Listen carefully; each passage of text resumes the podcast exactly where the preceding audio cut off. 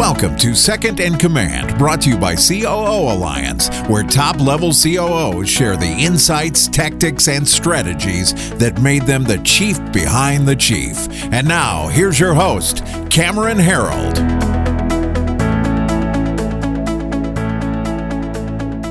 Zach Anderson is the current president at TicketCity, a trusted ticket resale service that provides access to great tickets for over 100,000 top sports and music events around the world. Zach has developed and implemented marketing and e commerce initiatives, which have produced over a billion dollars in sales. He oversees marketing, personnel, product development, and legal departments. And in his 18 years with TicketCity, they've grown to be the largest privately held ticket company in the world. Zach's marketing programs have delivered over 100 million in annual sales allowed for profitable partnerships with large media companies like CBS Sports, Sports Illustrated, and USA Today. He's also a business advisor, investor, volunteer, and a nonprofit board member. And he's going to be my future source for where I can grab a great ticket last minute to get into some event, I'm sure. Uh, Zach, welcome to this podcast. Thanks for having me. Glad, glad to be here today. Yeah, as I was saying just briefly before we got on the call, that I've I've known Randy from TicketCity for years. We met through um, through the entrepreneurs organization years ago and through gathering of titans where he continued on with that program with, with um, brian who built 1-800 got junk so I've, I've kind of always known the business i didn't realize you guys were as big as you were and i didn't know he had somebody as strong as you like running the business for so long so how did you guys meet uh, you know, it, it's one of those things. It was we met uh, a long time ago. It was just a need situation. Back when I was in school, I was at the University of Texas, Randy started TicketCity in 1990. Uh, in 93, uh, I was in school. I needed a part-time job. Um, I wound up getting one through a friend, and um, I was introduced to Randy as a result of that. Randy said, "Hey, don't work here. Come work for me." And if you know Randy, you know he's he's nothing but charming. And uh, that started what has now been a 25 year uh, you know relationship. We've been working together. So so it started way back then. I finished school. Um, back then it was Randy and I and a couple guys working out of a small little corner office in uh, Dobie Mall, and uh, that was pre-internet. Everyone laughs. Our employees today can't believe we were doing this that long ago, and uh, it's been you know a good ride ever since then. So that's where we got started. Awesome. So tell tell me just then for our listener kind of roughly what your business does. I mean, we've seen, you know, websites like um, I, I don't want to I actually don't even want to put words in your mouth because I, I, was going to use some terms and I don't want to use them. So walk us through kind of what your business model is and um, I guess what differentiates you from the spectrum of um, of third party sellers. Yeah, sure. Well, so there's two ways I'll say it. The first and simple is high level is we make sure fans can buy the tickets they want for the events they want to see. Period. We we, we you know we sell tickets for all events um, whether it's stuff that's local where we are in Austin, Texas, across the state, across the country, and even across the globe. How we do it is it's a little more complicated than that. We actually have two different business units, so it's two separate divisions we run the company. One is a B2C marketplace, so think, you know, just like what eBay has done for years, or a big competitor of ours to let people know StubHub, where what you're doing is you're you're you're taking inventory from a seller and you're connecting a buyer in a safe, reliable transaction. So that's our B2C business. And the hallmarks of that, that that's what people commonly know as Ticket City and what we've been doing for many years. We were the first to launch in the secondary markets to launch an e-commerce, market, e-commerce marketplace, which we did in August of 1998. And then another division, which is a wholesaler. And think of that like a mutual fund where we buy and sell inventory positions. Uh, ticket inventory is, in our mind, like many other commodities. Um, there's opportunities out there, and so that division we've invested for many years in inventory. So, you know, Texas Longhorns and Dallas Cowboys, because of where we're located in the country, were some of our first positions we took. Mm. But now we own 90 different college teams, professional teams around the country. Um, we're really agnostic in terms of where the inventory is. We look for good opportunities. Um, we go through the same channels that anybody else would, meaning we, we pay season ticket donations or in some cases personal seat licenses. Um, you know, the difference is we're really good at knowing what inventory consumers are looking for. The huge advantage that both provide for a fan is that you have the freedom to choose. And so the difference between the primary and the secondary market is the primary market, whatever your hometown team is, will say, is super interested in selling you season tickets. They want to lock you down in a four year commitment to whatever that sport is.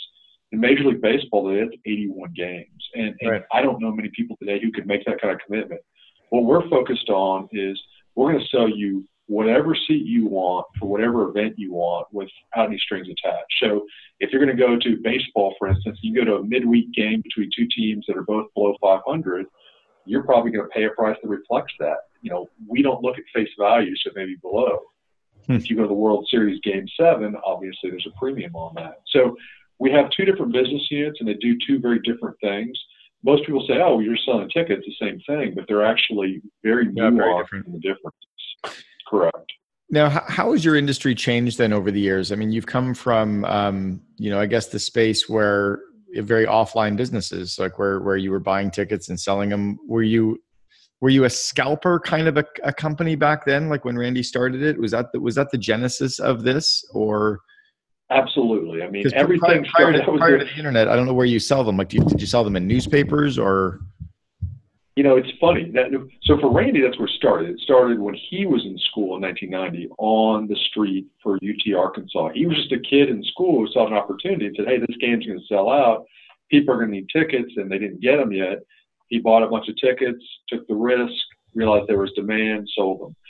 When I joined, our business was completely predicated on very old school methods people laugh at now. But you know, we did phone books, we had newspaper ads, classifieds where people went we for over a decade had a classified ad in the USA Today, and that was a big deal back then because it's expensive. Um, but you know those type of things, and a lot of it was word of mouth. But back then, if you were a customer in Texas and you wanted to go see a show on Broadway, the producers, and that was a big show, Lion King before that, you didn't have a way to get to it. The internet has obviously equalized that.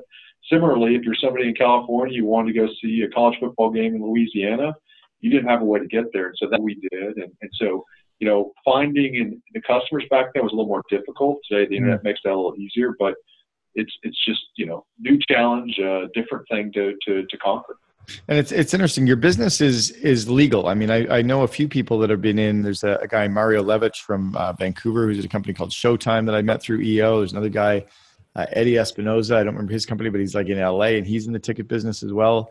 Um, and then I had a friend Adam Daly who was was buying and selling Olympics tickets. Um, your business is legal, but it seemed the perception from the outside looking in is always like scalping is illegal. So how did you straddle that line from, you know, what was perceived or or maybe even was illegal to to being like a legal, legitimate business that has payrolls and pays taxes and yeah, no, that's a great question. Well, so you know, the real truth is, like any business, we have regulations, and so um, you know, you may regulations may say, hey, you can't take your ticket and sell it within 50 feet of the venue's property, but it's completely legal to sell it in an office down the street or you know across the country, and so it's regulated. Uh, in the case of Adam Daly, who I've known well for many years, um, he does a lot of international events, and so the international markets are still more the wild west. But when I started this business in the U.S., there was a lot of dated laws against ticket resale, scalping, that existed on the books over the last 25 years, you've watched more and more states repeal those laws because what they realized was by doing that, they were creating what we'll call an artificial black market. Consumers wanted the chance to buy tickets, and some of these dated laws and regulations were restricting that, and all it was doing was increasing prices. There was a professor, uh, he's still around today, Stephen Happel at Arizona State University, who did a lot of studying of the dynamics of the markets and what he found, particularly studied New York State, which was one of the last big states to bring down any rules against resale in the state, was it was harming consumers, meaning it was causing consumers to pay more money. And so, like any industry, we are regulated.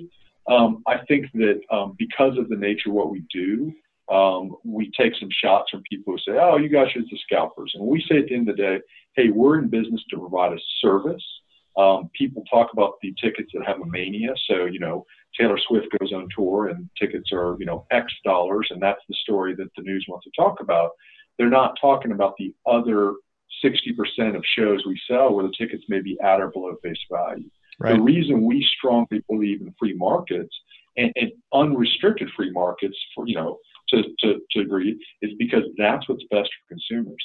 Contrary to most belief, we don't love the super high prices because that limits the potential customers in that market.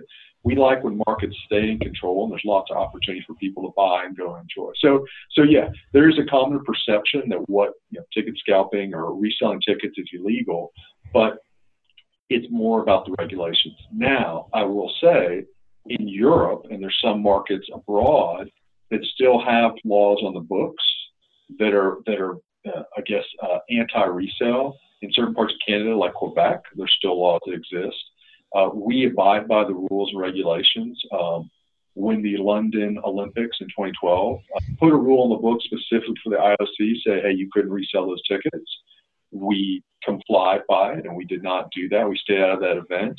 Um, now, what I'll tell you is much of what's done to restrict resale is done in a very self-service. You know, it, the people who are who are pushing for it are the people who have to stand the most to gain from it. I mean, the right. ticket resale in the U.S. today is roughly an eight billion dollar market. Globally, it can be anywhere from 30 billion or more.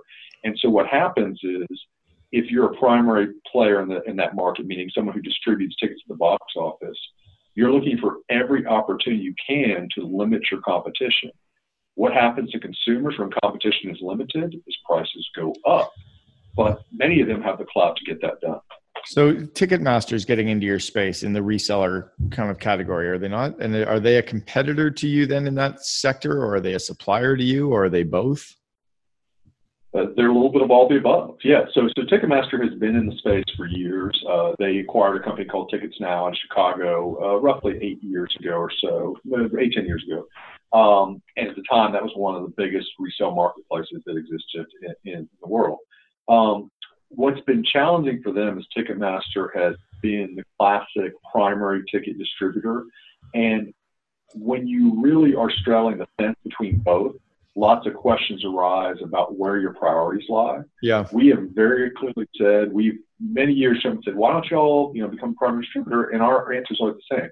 That's not a business we want to go into. We're in a service business, secondary markets. We know clearly what our objective is. It's a free market. It's connecting the buyers and sellers, etc. Ticketmaster is a very formidable competitor because they have a, a almost near monopoly on the primary market. And what happens is a lot of the, what's going on today is again talking about that potential market share that's out there they're looking for ways, not just Ticketmaster, but everyone's looking for ways to, to keep out the competition. And one of the ways it's been done lately is to make it very restrictive to transfer tickets. So you look at some of these technologies in the day and age we got today, we all have these smartphones. It should be easier for me to give tickets to you or sell tickets to you or vice versa. And in fact, what's happening is it's going the other way. But the benefit of that is to the person who pays the fees to the team or venue to have the right to distribute them, i.e., mm-hmm. in some cases, the primary seller. Yep. And they're looking for ways. So, so Ticketmaster absolutely is a competitor, although they're so big, you know, the largest ticket company in the world, but we don't look at them in the same way. They're somebody just like one of the many that are out there. They, they, they look at StubHub, they look at those guys as competitors. Yeah, it's interesting because they they're the ones that seem to be getting the heat for doing anything, and then everyone who's in your space that is clearly just in your space seems to be loved. So it's great. I want to I want to switch gears for a second, and just you've really ridden the transition from being the true offline business to being a true pure play online business now. Um, what was it like to get your organization to make that change, and when do you think you really shifted? Was it like 2001, 2002, or or has it been evolving continuously? Well, I mean, the first part is it's incredibly hard. I mean, change in the organization is a big, a big challenge, and you know, I get to be the bad guy when it comes to those type of things because you have to force change. I mean, the world is moving so fast today, and when a lot of the people you've been with, you know, we've had people in this company have been here 12, 15, 20 years. You're taking people who are very comfortable with the way things work. I remember conversations when email first came out where people are like, I don't know about using this stuff, and now we take it for granted today what it is. You know, we're, we're on Slack 24/7 instead of email, but you know, the way to do that is you always have to have forward vision in your business. You know, the one thing Randy and I always sit down, we talk about it, Clark, our CFO, we're not looking just two or three months into the future. We're looking out further beyond that. Sometimes it's hard to put into words, you know, business plan. I know Toyota has their 100 year business plan. I love to say we have 100 years. We don't quite have that much.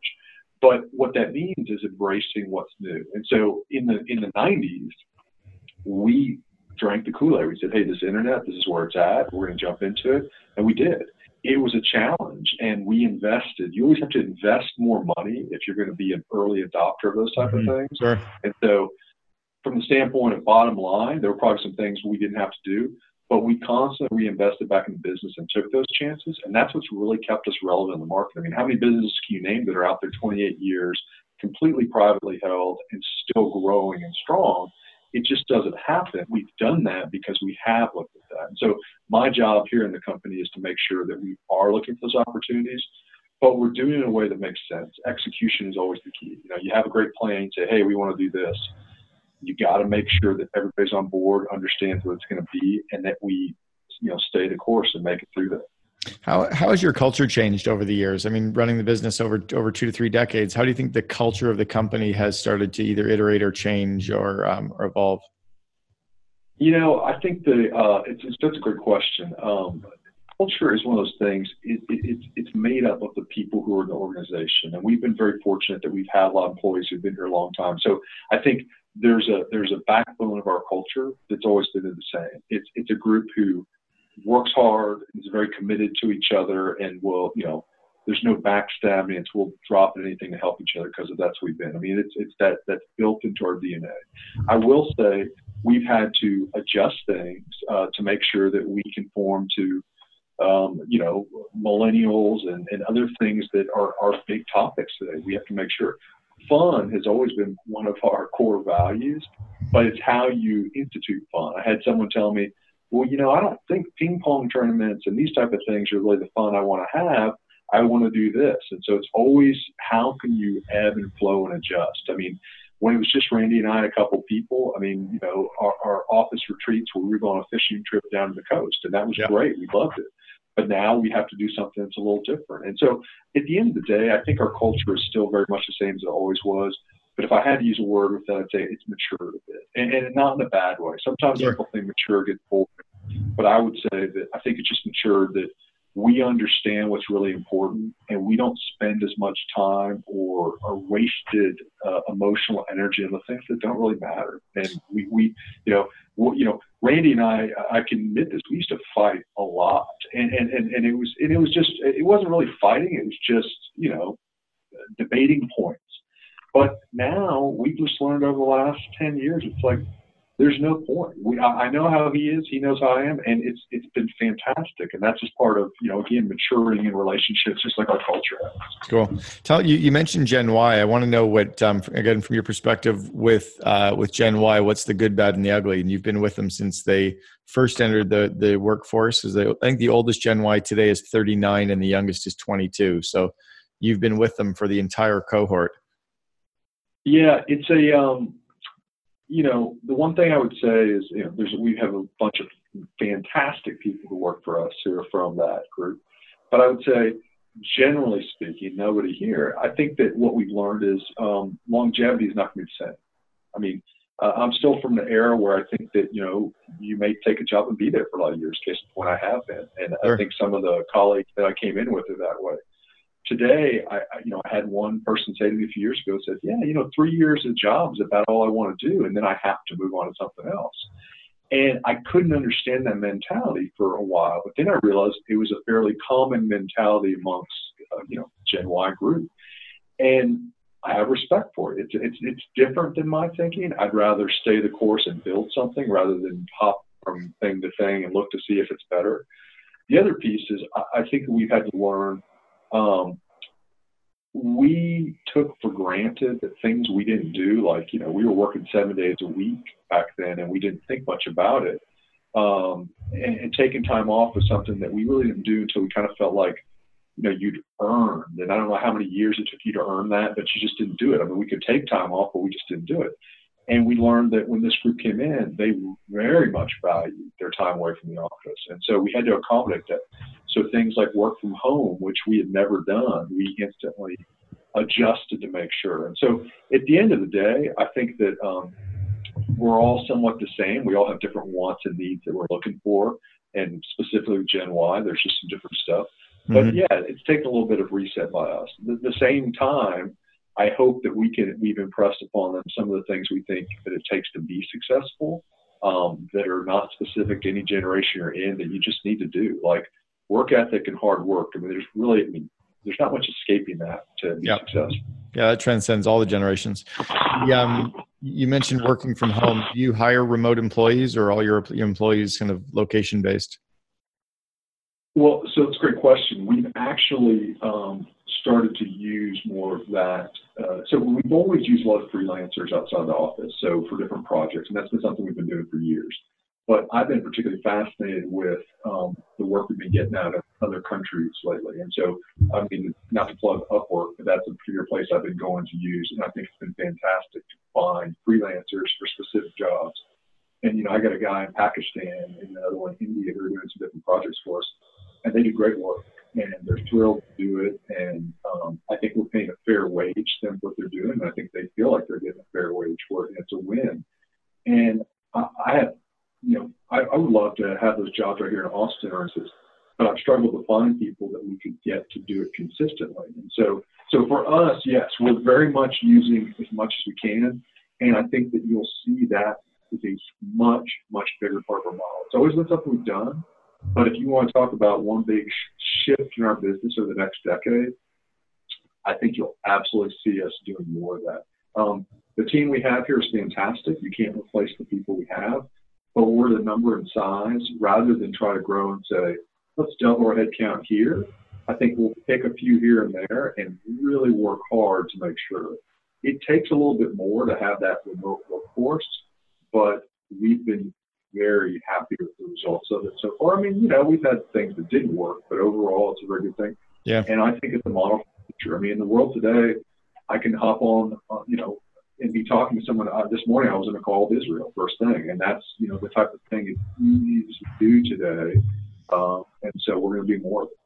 Yeah, it's interesting. I was talking to a friend the other day, and she was talking about applying for a new career, like a fairly senior role. And I said, you know, really work hard to negotiate the fact that you get to work work from home and work remotely. And she's like, that's every job is work remotely now. Yeah. I'm like, shit, I didn't, I didn't even really think about it, but she's right. It's like, it's so common now. I have a client, a company that I've been coaching out of Boston for the last couple of years.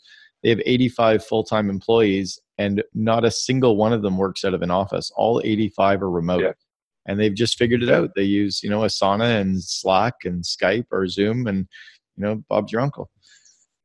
Well, and the hardest thing there is keeping a culture and making sure you're getting what you need done because while we have fantastic tools like what we're on today Zoom for communication, and, and we are as a as a company somewhat addicted to Slack, I would say that when you don't see people face to face and you don't have those opportunities, you do lose a little something. So so yes, we have folks. I mean, like I know on our team right now, uh, certain days and certain people aren't in the office what they're doing, but then we have other times where you know we have a Monday morning little management huddle that we do every Monday, and I moved it earlier, even though that um, not too early, but just just first thing in the week so we get together because it's like that first thing I want to do in here in the office every week is see their faces and talk about what we've got on the calendar and how last week was. And so, yeah, yeah but I, I you'll see more of us doing more of that.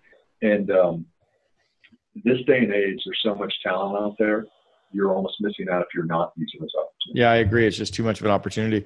So um, before we got on the call, I was I was kind of joking with you, or I was I was laughing, and I said, okay, we'll make you we'll make sure you look good, and we'll we'll tease Randy and make him look bad. And you're like, no, no, we got to make sure he looks good, and I I completely agree.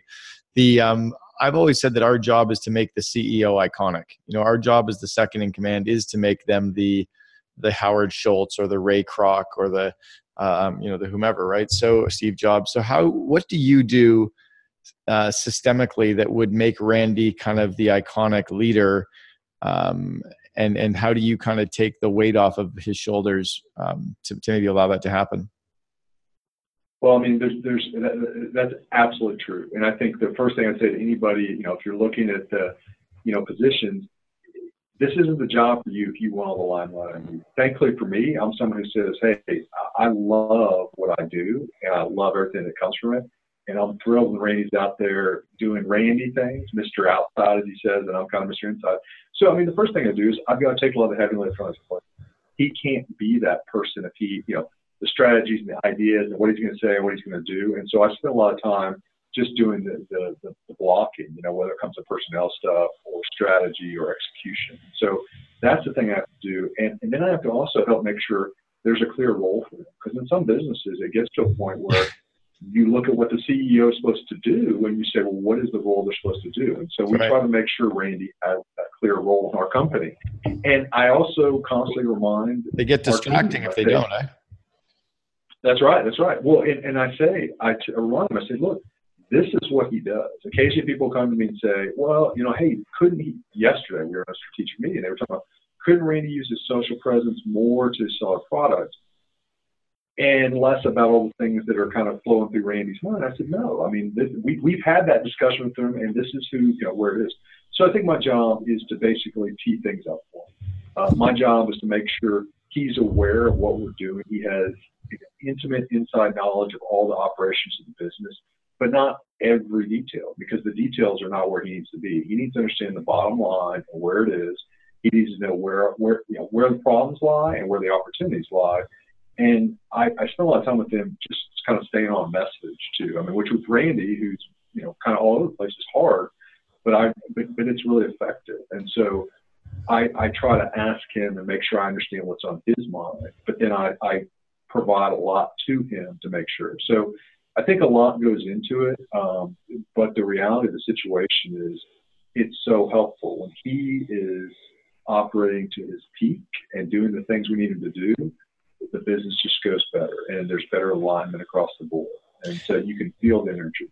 Yeah, you oh you can totally feel it. And I and I agree with not getting him to be too salesy. Just let him do his thing. I saw on um, on Facebook recently, Randy was talking about his house in Lake Travis um, was not rising, I guess, overflowing. And I was there six years ago where it was, geez, is there even a lake left? Um, did his house yeah. survive? That was part one. Did his house survive? And then part two was he was being sponsored by Z Tejas restaurants or something. Was he kidding or what was going on there?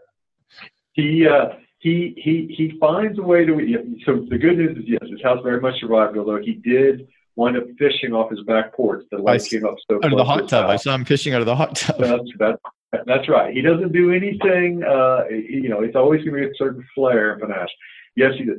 Uh, Z Tejas is a new restaurant that he just recently took ownership in, so he's taking uh, on that challenge now. So, so, so he's leveraging his different opportunities. But yeah, no, his house survived. He's in good shape, and uh, it's actually one of the things we enjoy to do. Um, Randy and I, you know, we spend our time together, but we've also learned over the years, like we have a good friendship, but I, I always tell people this too, but we also have our own lives outside of work. He and I are very different people, as you can probably imagine.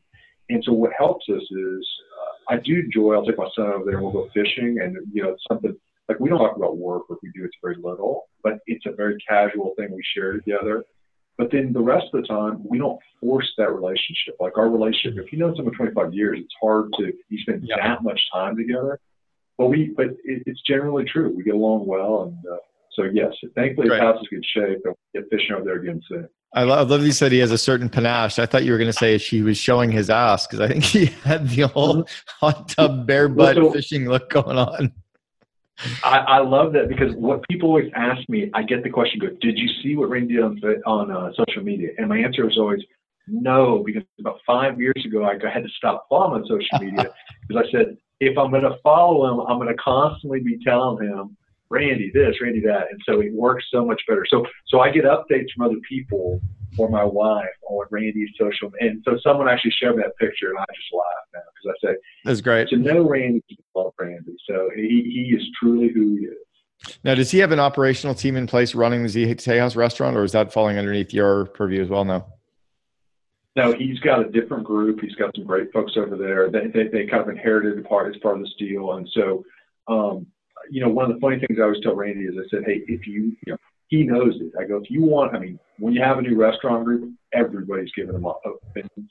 I said, if he wants opinions, he knows where I'm at. He, he won't have any trouble finding me and getting ideas. Right. Uh, I've got strong opinions about how to run a business, and I'll certainly have them about that. But um, they're getting going there, and we'll see what they do. That's cool. No, I think it's a great fit for him too. And I, um, I heard a saying years ago from uh, the founder of Boston Markets. He said a person can only sit on one toilet at a time, and if you try to sit on more than one toilet, it gets kind of messy. So the good thing is he's got a good team in place at each at each spot. Tell me, um, that's it. That's it. Uh, that's exactly right. Tell me about about vision. You mentioned kind of vision, and, and I codified this term called the vivid vision. I want to know how you get the vision of what Randy wants to happen with TicketCity. How do you stay on the same page with his vision, or is it just because you guys have been doing this for so long that it's now so shared? That's a good question. I think that you have to know the person to understand the vision. I know what's important to Randy. Like I, I know, you know, beyond the surface level. So forget business, and I know what he, you know, what what things he wants to achieve, not just personally but professionally, and for us as a company. Um, you know, Randy's written a few books, and so you know. That's my that, next question. You know, when you're someone that's right. If, if, you've gone there, he, he needs to be able to, you know, always be planning for that next book and what he's going to do and these other things. And so, so I know what's going on inside him. So when we come to vision, I, I know, you know, I kind of know what the things we need to do there. I, I don't have to ask about certain. things. When it comes to certain strategic things, like, you know, we're setting right now, what we're doing, we're setting 2019 forecasts. And so when I'm laying down what the financials are going to look like, how we set the budgets, that's when I'll bring him in. And usually to say, hey, here's what we're looking like. And, you know, over the years, it's typically, you know, he's usually give me a little more. You know, that's always the, the reaction. It's never, you know, that's that's good enough right there. And that's okay. But I think that we're well aligned in that sense. And so I think I think really the vision is good. Um, you know, I spend a lot of time out meeting with folks in the industry and looking at opportunities. And so what I try to do is he and I talk regularly. I don't wait. And so if I'm in a conference in Vegas or out meeting with private equity circle, I'm talking about what deals we're seeing. And, and he's looking at a lot of things, not just in our industry, but others. And so that helps us to form our opinions because if we just thought about the business that we had and how do you make it better and not a kind of a more of a macro level of what's going on out there. I mean, Randy 24 seven in his office has, you know, he's watching the, the, the stock market, whatever's going on. He's always playing out there. So he's very aware of what's new and different. And I think when you merge together our industry with kind of the world, that's where our vision comes from. I mean, we're, we're very focused on, we understand that our business, I mean, he, he talks about, and we do internally, about Uberizing a business, you know, it being disrupted the same way the cab industry was. And I think that we spend a lot of time looking and thinking that way because we see a lot of the inefficiencies in the industry we're in and so we want to have forward thinking to make sure it's like, oh yeah, are we really doing everything we can uh, to capture what the opportunities and potential is here? It's interesting. I, I love that um, that he is so forward thinking, or you guys as a company are that he's written some books now as well. Did did he use the uh, the company out of Austin, Scribe, which is called Book in a Box? Did he work with them, or how did he get his books out the door? Uh, well, he had a very good ghostwriter. Just like he has very good people here, he had someone who came in um, and when he wrote the first book, he asked me if I'd take a look at it. And I said, Do you really want me to give you feedback? And he said, uh, and I, I knew kind of where we were at. You know, he wanted opinions, but he really wanted to check the box and get it done. Yeah. And uh, he, he's written some interesting books. Now, I will tell you this the book he has not written that he has to write is the book about his, his real life, the stories, because he, he's written a lot of business business books about other people's and uh, people won't believe the things that he's done in life. It's truly amazing. But but that may be the third one. We'll see how it goes. So that's cool. I don't. The, the nuts and bolts is I know he had a really good ghostwriter because you can't get Randy to sit down and, uh, and and do one thing that consistently. But somebody had the patience to to cobble together all those ideas and the stories into the book that he had today. Well, there's a there's a great company based out of Austin called um, Scribe Media. It used to be Book in a Box, and their Tucker Max is the CEO and founder, and then their COO is in the COO Alliance. But I've got my third book with them coming out in January, and they've been an amazing group to work with. And, I, and I've kind of always been saying that you you really can't be a thought leader today if you don't have a book. You know, I, I, think for any truly great company that is certainly 10 million or above that really wants to scale, if your CEO is going to be a thought leader or be iconic or be seen as as kind of evolutionary in your industry, a book is really one sure way to set them apart. And I don't think there's any time that's easier to, to make that happen. Um, I agree. I, I, I, I, Randy uses it that way, and I think I think you see that. I mean, more people, I mean, sometimes I feel like it's the business card of the current era where people, it's, it's there, they walk in their calling card. And I, I totally agree. You know, earlier in our, in our um, talk, you said something about making sure that every year you've got stuff for Randy to do to focus on. So how do we find the right stuff for the CEO to focus on so that they still feel that they're working in their unique ability so they still see value and so they don't feel like they need to dive into areas out of boredom or because they don't know what to do? How, how do you find this the right stuff for him to stay focused on? Well, so I, I mean, I think the first thing is you have to keep them very well educated what the business is doing. And so, I mean, you know, lack of information, lack of communication always leads to, you know, basically crossing wires and interference. And so uh, I make sure that Clark and I, Clark Schiff and I are, are regularly giving him updates on business and make sure he knows what's going on because, you know, we're out of touch. And if he doesn't know what's going on, if he loses touch for a while, if he's out on trip, you, you know, he tends to get back in and start meddling in things that we've got covered or, you know, going in places we don't need him. So I think the first thing is really good communication. The second part is, like I say, understanding roles. I mean, we have now well defined it and we've talked about it. I mean, the one thing we've had, and I don't know that everybody can have this conversation, but we've had very candid conversations about what he wants to do. And even talking with, with Clark, the same thing. Um, they're at a point, or Randy's at a point in life where he, he wants the freedom to to to work with Z Tejas Restaurant and write books and do that. And so my expectation has to be clear on okay, how much can we get from Randy? You know, he's always here for us if we need him in any type of you know fire or emergency situation. And then also to make sure that everybody else understands, it's like, yeah, that's the unrealistic expectation. Like if, if they're wanting him to do more than this, because frankly, you know, he's earned the right. I think it's sometimes hard for some of the younger employees we've had come over the last few years who are not used to a CEO who is as dynamic and you know he's he's he's constantly on the move. Whether he's yeah. in Austin or traveling somewhere, he might be a birthing in the Giants and or Gathering Titans. He's doing a lot of stuff, and I think that they're not used to that. But I say, hey, look, uh, I was with him in those early years where it was seven days a week, 12 hours a day, grind, and I say, this is exactly where he needs to be. He's kind of a pipe piper. So I think, like I said, the first thing is communication. The second thing is setting good expectations within staff to make sure they understand what it is, and then to make sure just that you know we talked about a minute ago, our vision aligns. Um, he understands. Like, sometimes there'll be people who question decisions that we make in the business, it may be something that he wants that I have to pull off, or maybe something that I tell him we need to do that he gets on board with.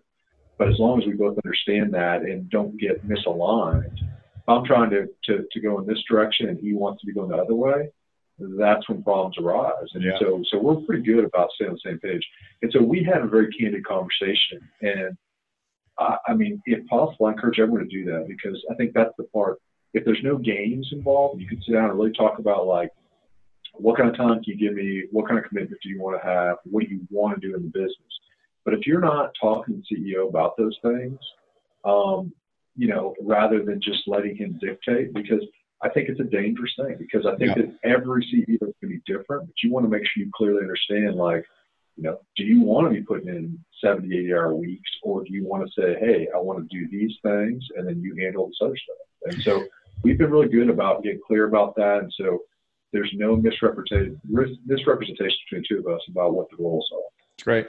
You um, you, we talked about um, uh, about Randy kind of being able to offload stuff and work in his unique ability, work in his areas. How do you stay relevant in your role? You know, every day this is the biggest company you've ever built and biggest company he's ever built, but he gets to keep delegating because he started it. Like, how do you get to keep, because you have to keep growing. How do you continue to grow your skill set and your capacity as a leader as the company scales?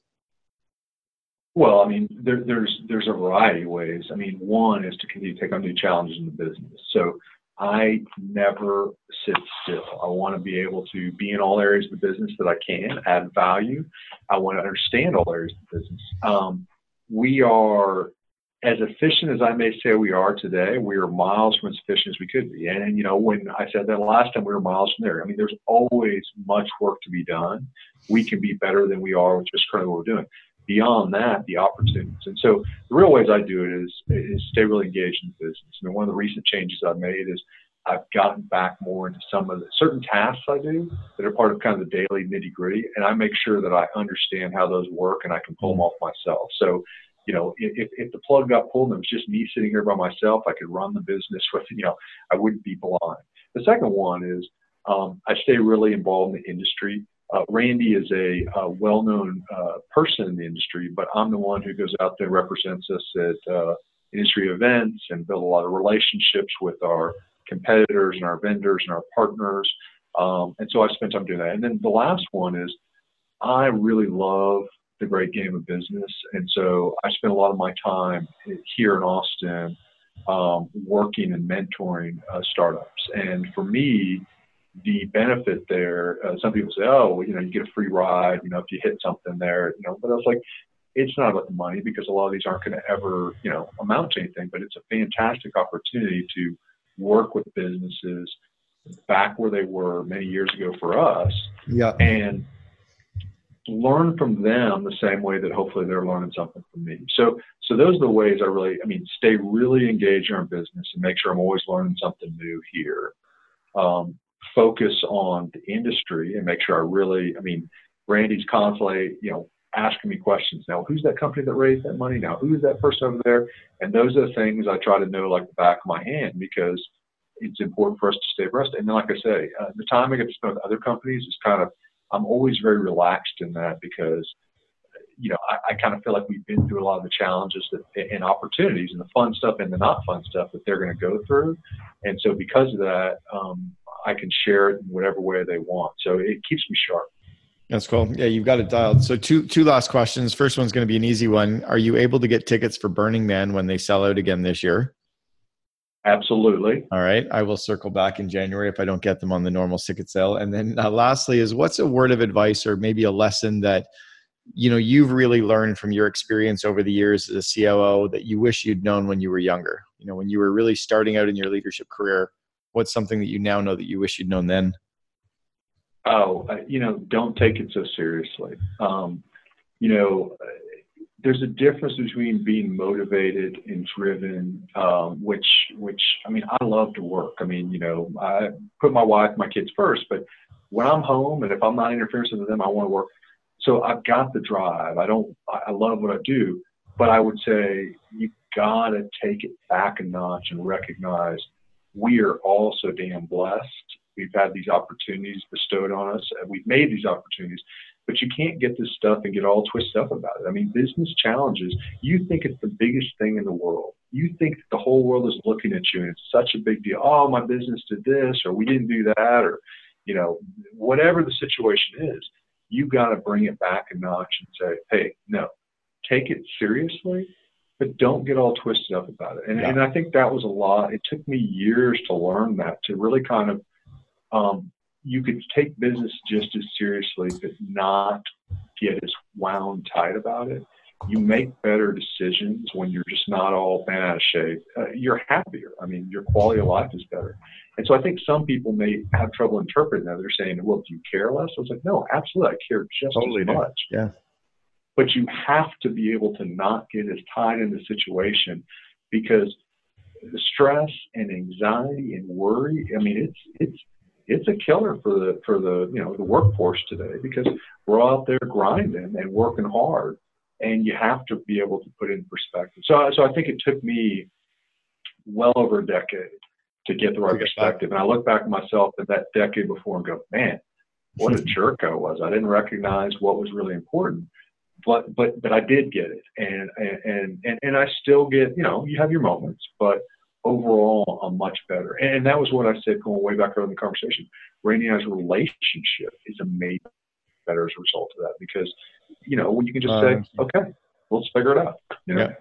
No, it's it's true. Like we're none of us are getting out of this one alive, right? We're all just we're all going to die at the end of the day, and let's just have some fun along the way. So that's awesome. Zach Anderson, the president of TicketCity, thank you so much for sharing with us today. Really appreciate it. And um, next time in, I'm in Austin, we will hit the Z Tejas Bloody Mary bar. I look forward to it. Thanks for the time today. All right, bye. Take care. Say hi to Randy for me too. I will. See you. Okay. You've been listening to Second in Command with Cameron Herold. If you enjoyed this episode, please be sure to subscribe. To learn more best practices from industry leading COOs, please visit COOalliance.com.